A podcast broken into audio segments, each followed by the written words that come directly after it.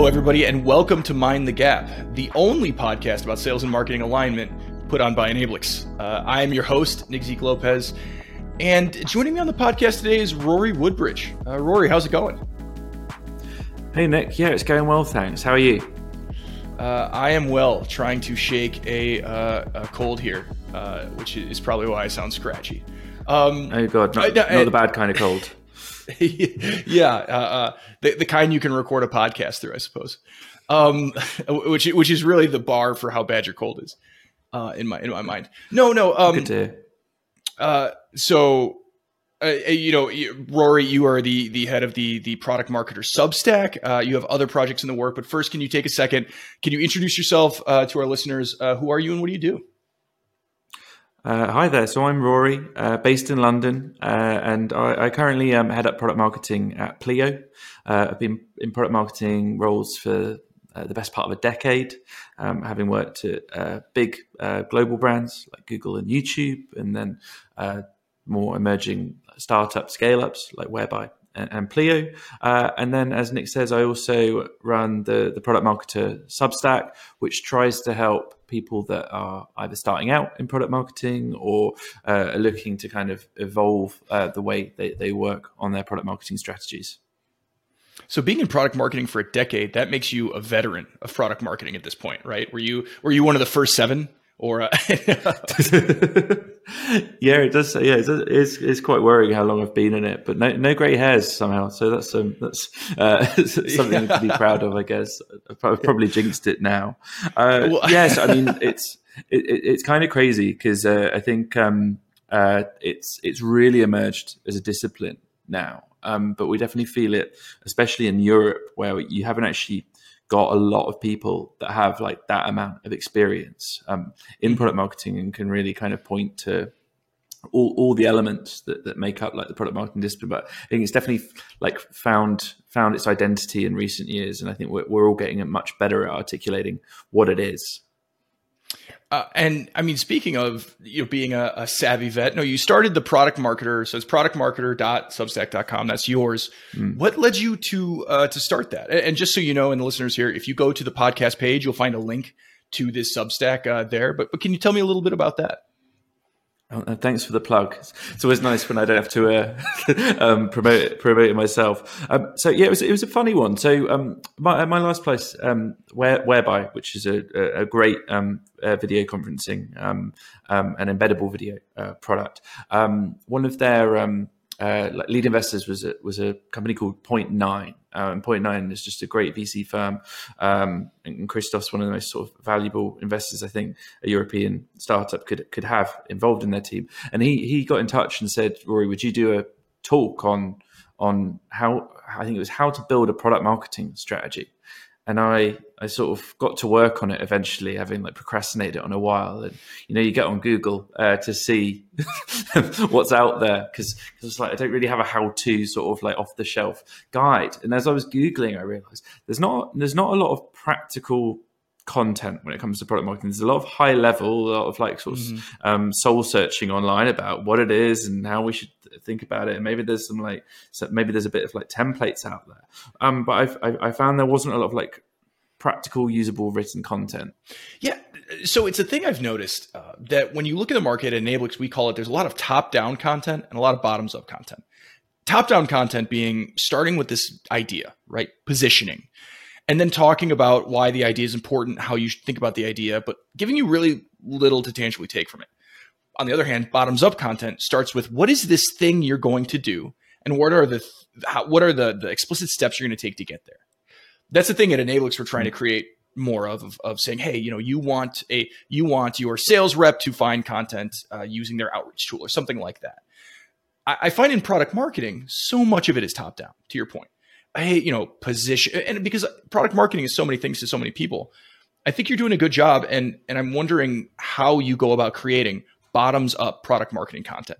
Saying this, you know, you, you almost focus on the deliverable at the end, not positioning, but creating a persona or something like that. And and you get step by step. What can you can you tell me why you think that there's not a whole lot of bottoms up product marketing content out there? Is it hard or is it just because it's new? What, what do you think? Well, I, I guess it's because it's um, one of the tricky things is that as soon as you get into the detail, you realize that um, every product marketer faces different challenges because a lot of your destiny is tied to the the product and company that you you work on. And I guess uh, so anyone that's trying to do this professionally, be it I don't know, like someone like a HubSpot, there's loads of mm. content about how to do product marketing. They're trying to do a catch-all. They're trying to get people that are searching for this kind of content. They probably don't. They're afraid of getting into the, the weeds because something might not be relevant for um, for eighty percent of, of, the audience. Whereas um, for for me, I I sort of I, I, take a bit of a chance and and sort of use my examples from across. I guess I'm lucky. I've worked on um, like consumer brands and like B two B SaaS brands, so you can kind of I, I, I often try and balance an example from something consumer with a, with with an example from something SaaS to try and cater for the the bulk of um, product marketers. But I, th- I think I haven't got the pressure. Like my, my content doesn't need to be perfect. I just I think it needs to be useful for a big a big chunk of people um, that, that, that get a kick out of reading about product marketing. Yeah, and, and I want to switch to something that you wrote about recently that resonated with me. I want to talk about how you got there. Uh, the idea is messaging based differentiation as opposed to product based differentiation. Well, I'll start by hmm. saying this was an interesting way to think about it that that I don't think many marketers product managers and anybody is, is, is thinking about first. Can you tell me the difference between the two and and a little bit more about messaging based differentiation? Yeah, of course. And of the idea for this post is like sometimes like a theme will like follow me around in chats, and I'll find that I'll be either having dinner with people, with colleagues or friends, or talk, talk, talk like just sort of make, make, making conversation and, and, a theme keeps coming back. And, and this this was one that like kept coming up for me around the topic of differentiation and the the fact that as as product categories mature it becomes um, harder and harder to differentiate. And so um, what we what we mean by feature based differentiation is the idea that um, product A has a has a feature um, or, or, capability that product B doesn't. Um, and but like as as I point out in the blog, the problem these days is that it's quite easy to catch up, and um, you've seen it like happen in a big way. Uh, I mean, at one point was it was it a year ago or two years ago? Everyone was raving about Clubhouse. Clubhouse was this incredible innovation, um, and it wasn't long before multiple players were scrambling to put together their own um, versions of it. And it, it, didn't take too long to build. And now it's kind of like, well, what what is a Clubhouse's reason for being? Uh, I, th- I, think again, like the the the Snapchat stories example, which was adopted by Instagram, and I'd say Instagram's now as as famous for stories, if not more, than um, than the, the company uh, took the took the inspiration from. So there's, I think it's it's dangerous being too reliant on um, on feature based dif- differentiation. And I think I think it's also um, sort of on its own. You shouldn't also look at uh, a, comp- a, competitor's features for your own roadmap. Just because your competition um, has a feature doesn't mean you should build it. You should really like look towards your own um, customer base and and get a sense of, of uh, what it is they want and build for your customer than sometimes worrying too much about what the competition are, are doing. And so, so they, those are some of the, sort of the, the risks associated with like thinking too much on like feature based differentiation. And then what you've got this this emerging theme of like message based uh, differentiation. And I think this is this has been long championed by um, Pep, who's the founder of uh, Wynter. Um, Wynter.com, if you if you know that, like um, mm. it's something he's written um, a lot about, and it's this idea of um, companies that can nail who their like their target um, target personas and target audience is. Work out what their like positioning and like what their proposition is for those that makes them special just and then nailing it with creative messaging that like c- captures the heart and the mind and clearly explains kind of what, what a company is about. Um, is a is a way to go. And i think um but in the article i write is like i think there's there's many ways to differentiate um it, you can be it can be about standing for something it can be about having a brand that uh, yeah either is about something or is just iconic or striking. You could differentiate via customer experience just by sheerly off- offering a better level of service. Um, it doesn't have to be like uh, like like a feature, for example, mm. or you can differentiate by being the best at something. Uh, you can be the fastest, the cheapest, the I don't know, the most premium in a certain um, capacity. So, so yeah, it's basically I think there's a whole bunch of things to explore when it comes to differentiation, other than just build it, building features X, Y, and Z. So, one thought from that is I, I think it goes along with the fact that it is getting easier and easier to build features, right? Software is getting easier and easier to create. Um, look, five, ten years ago, with whatever stacks people had and, and whatever frameworks they were using, I think when you had a new feature, that gave you a lot of space in many ways, especially if it was a feature that your competition wasn't thinking about. But I think these days it buys you less and less. But having a differentiated story, message, community, whatever that is, it's it's intangible. And as marketers, it drives us crazy sometimes. But I think that it, in many ways, it is a more sustainable way going forward my last question to you on this is do you have an idea of how do you know when your message is differentiated? I understand that there's no like oh this is how you know. Um, but let's say that that you're a product marketer and you want to differentiate yourself more. You're in marketing you're in product marketing you're in sales. What are steps you would take to, to go about saying okay this is this is how we create differentiation and see if it sticks? Yeah like i guess i guess i think about it like how i view um like messaging in general, which is to kind of create a, a constant loop of taking insights from your your customers um, of, of what they're saying about you, be it on review sites, in user interviews, in customer feedback, like surveys, um, uh, feeding that into your actual messaging, testing the messaging, and um, and seeing what sticks, seeing what resonates, and, uh, and, and keep on going, keep on keep on iterating. And um, there's there's great ways of testing your messaging, be it um, to, to, mention Wynter again. I am a big a big fan of that, um, or something like usertesting.com. You know, like um, or like like video testing platforms. See what like is, is the message you're trying to convey actually connecting uh, and, but then, like, I mean, it, it's really hard. Like product marketing and success metrics is again something I, I, think a lot about. About like how do you how do you measure the impact of, of, of product marketing? And, so, and, sometimes it's just a, a, feeling. And I think like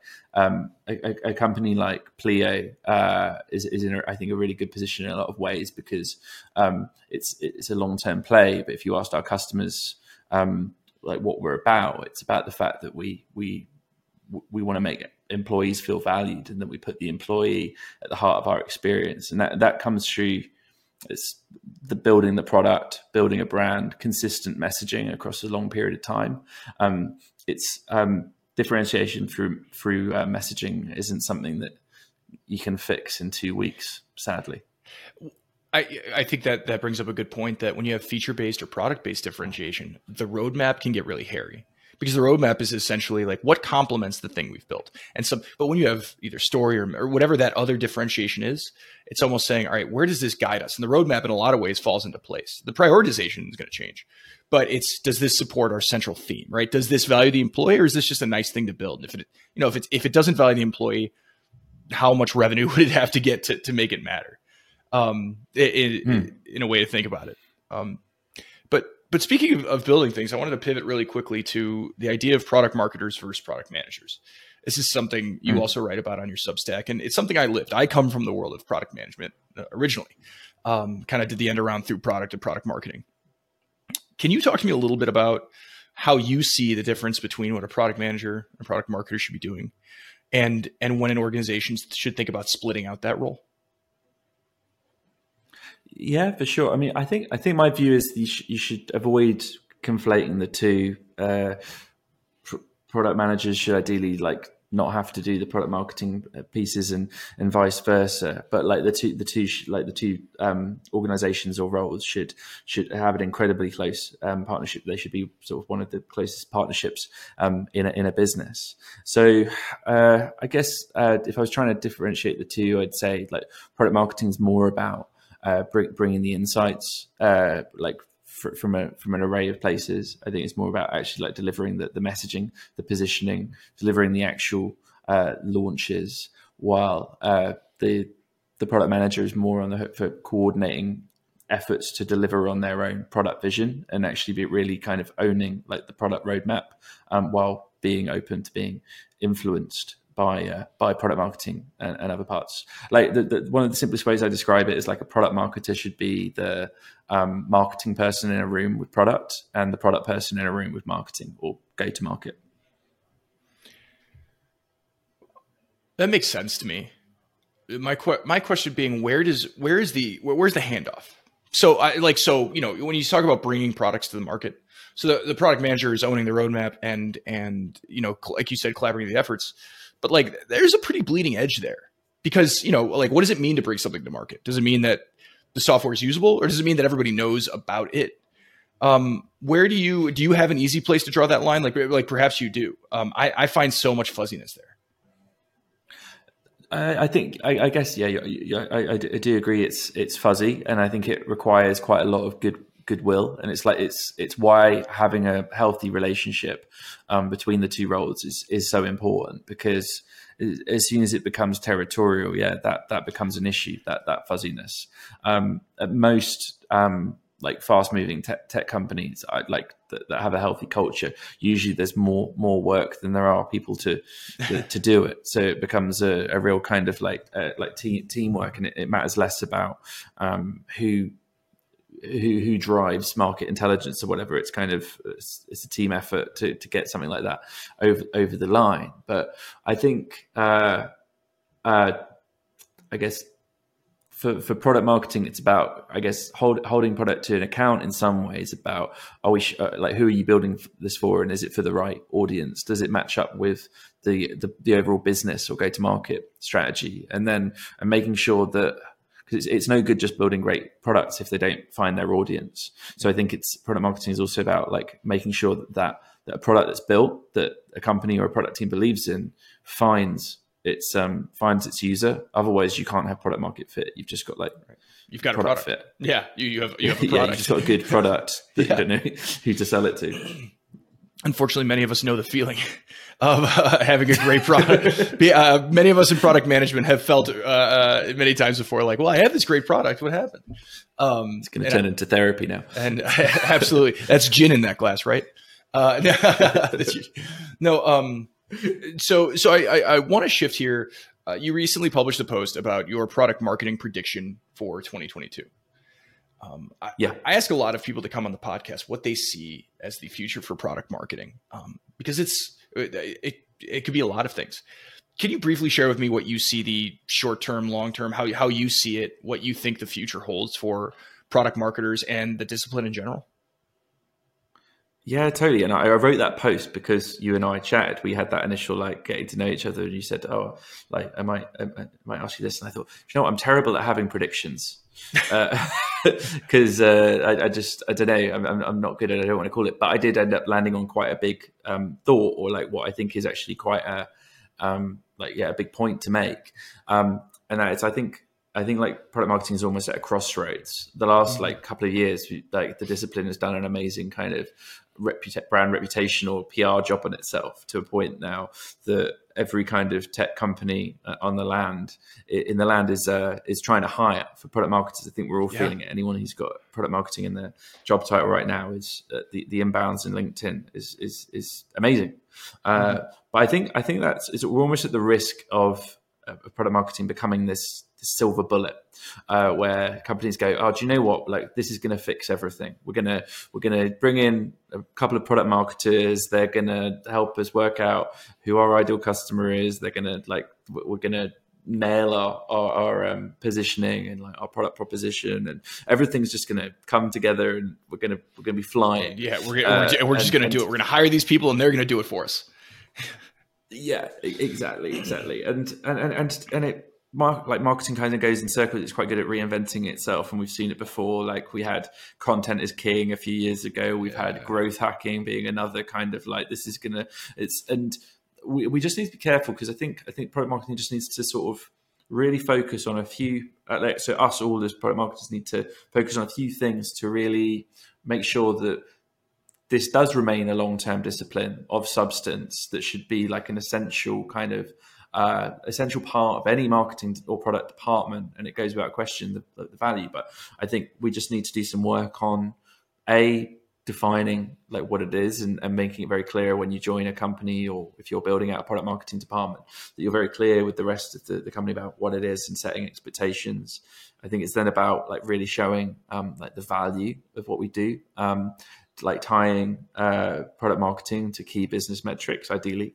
revenue and then uh, finally it's about um, i think having an impact i think like so product marketing is this dance between being um, strategically influential and like operationally effective, and mm-hmm. and you need to be both. It's it's no it's no good kind of doing one or the other. And some companies you end up sort of uh, pontificating and doing too much thinking and documentation. Other companies, product marketing becomes this very executional role where you're just a, a mouthpiece for for product, and that's also not very uh, effective. So you want to find this balance, but you want to make sure you're having an impact on the things that matter most at a business. And if you, I think if we can all do these those three things, then um, I think it will sustain uh, product marketing as a as, as a respected and um, essential department. Yeah, and you see it over time too. I, I like that you called back to like the, the idea of growth hacking, or, and I even think that like the role of product manager was once where product marketer is. Of oh, we're just going to hire this person, and they're going to fix the issue between how we develop product and how our user uses. it. They're just going to fix it. And I, and I, I think mm. those things don't take off. I agree with your idea for specificity, and and I think it's okay to admit that your specificity could be different at every single company, right? Like if if every if every single every single product marketer at every single company is doing a different thing, but they're all like you know adding value in specific ways, like you point out, fine. Then that's that's what product marketing is. That's still very valuable. Yeah, um, totally. I think because it is so tied to like what the product's about and and the value that your users get from that particular product, brand, company, um, you do have to tailor your definition to each one. But I think it's important you do it quickly um, and that you like as, as best as possible do align it with some of those like core principles around kind of being being the voice of the customer, um, like br- bringing insights to the table regularly, like no- knowing your place in the market um, landscape. So, like t- taking some of those like fundamentals and turning that into a unique definition for your role or company. Now, before we break here uh, for the day, we've already talked about your Substack, the productmarketer.substack.com. Um, anything else you'd like to let the people know about, where to follow you, uh, um, things to look at? Yeah, sure. I mean, I'm I'm also um, uh, I'm also on Twitter. Just uh, I think it's just Rory Woodbridge, no, no dots or wow. or hyphens. And then I mean, yeah, if you want to sort of see what we're working on out in the open, yeah, I'm I'm sort of I'm building out product marketing team at Pleo. Very much um, uh, hiring and growing the team this mm-hmm. year. So for any product marketers looking to um, to, to be part of something I'm special. I'm trying to put together a really strong strong team, and then I think yeah, like um, you can watch as we um, tackle a lot of the challenges at Pleo um, that come with a, like a fast growth um, scale up um, that probably would, would benefit um, lots of people listening. So yeah, keep an eye on our on, on the product marketing work that we're doing and be comfortable if you are interested in that role that it's going to be specific as Rory said. that's that's gonna be the first thing I ask you is like, what you what are you gonna be doing? yeah, you tell yeah. me. uh, all right. Uh, hey, thank you so much for coming on the podcast today. It was wonderful talking to you, um, ladies and gentlemen. Not Nick. It's been an absolute pleasure. Uh, we'll have to have you on. Uh, uh, ne- let's do next January. We'll talk about our 2023 predictions. Uh, we'll make it a yearly thing. Sounds like a plan. Awesome, ladies and gentlemen. Rory Woodbridge. This has been Mind the Gap, a podcast about sales and marketing alignment put on by Enablix. My name is Nick Zeke Lopez. Thanks for listening.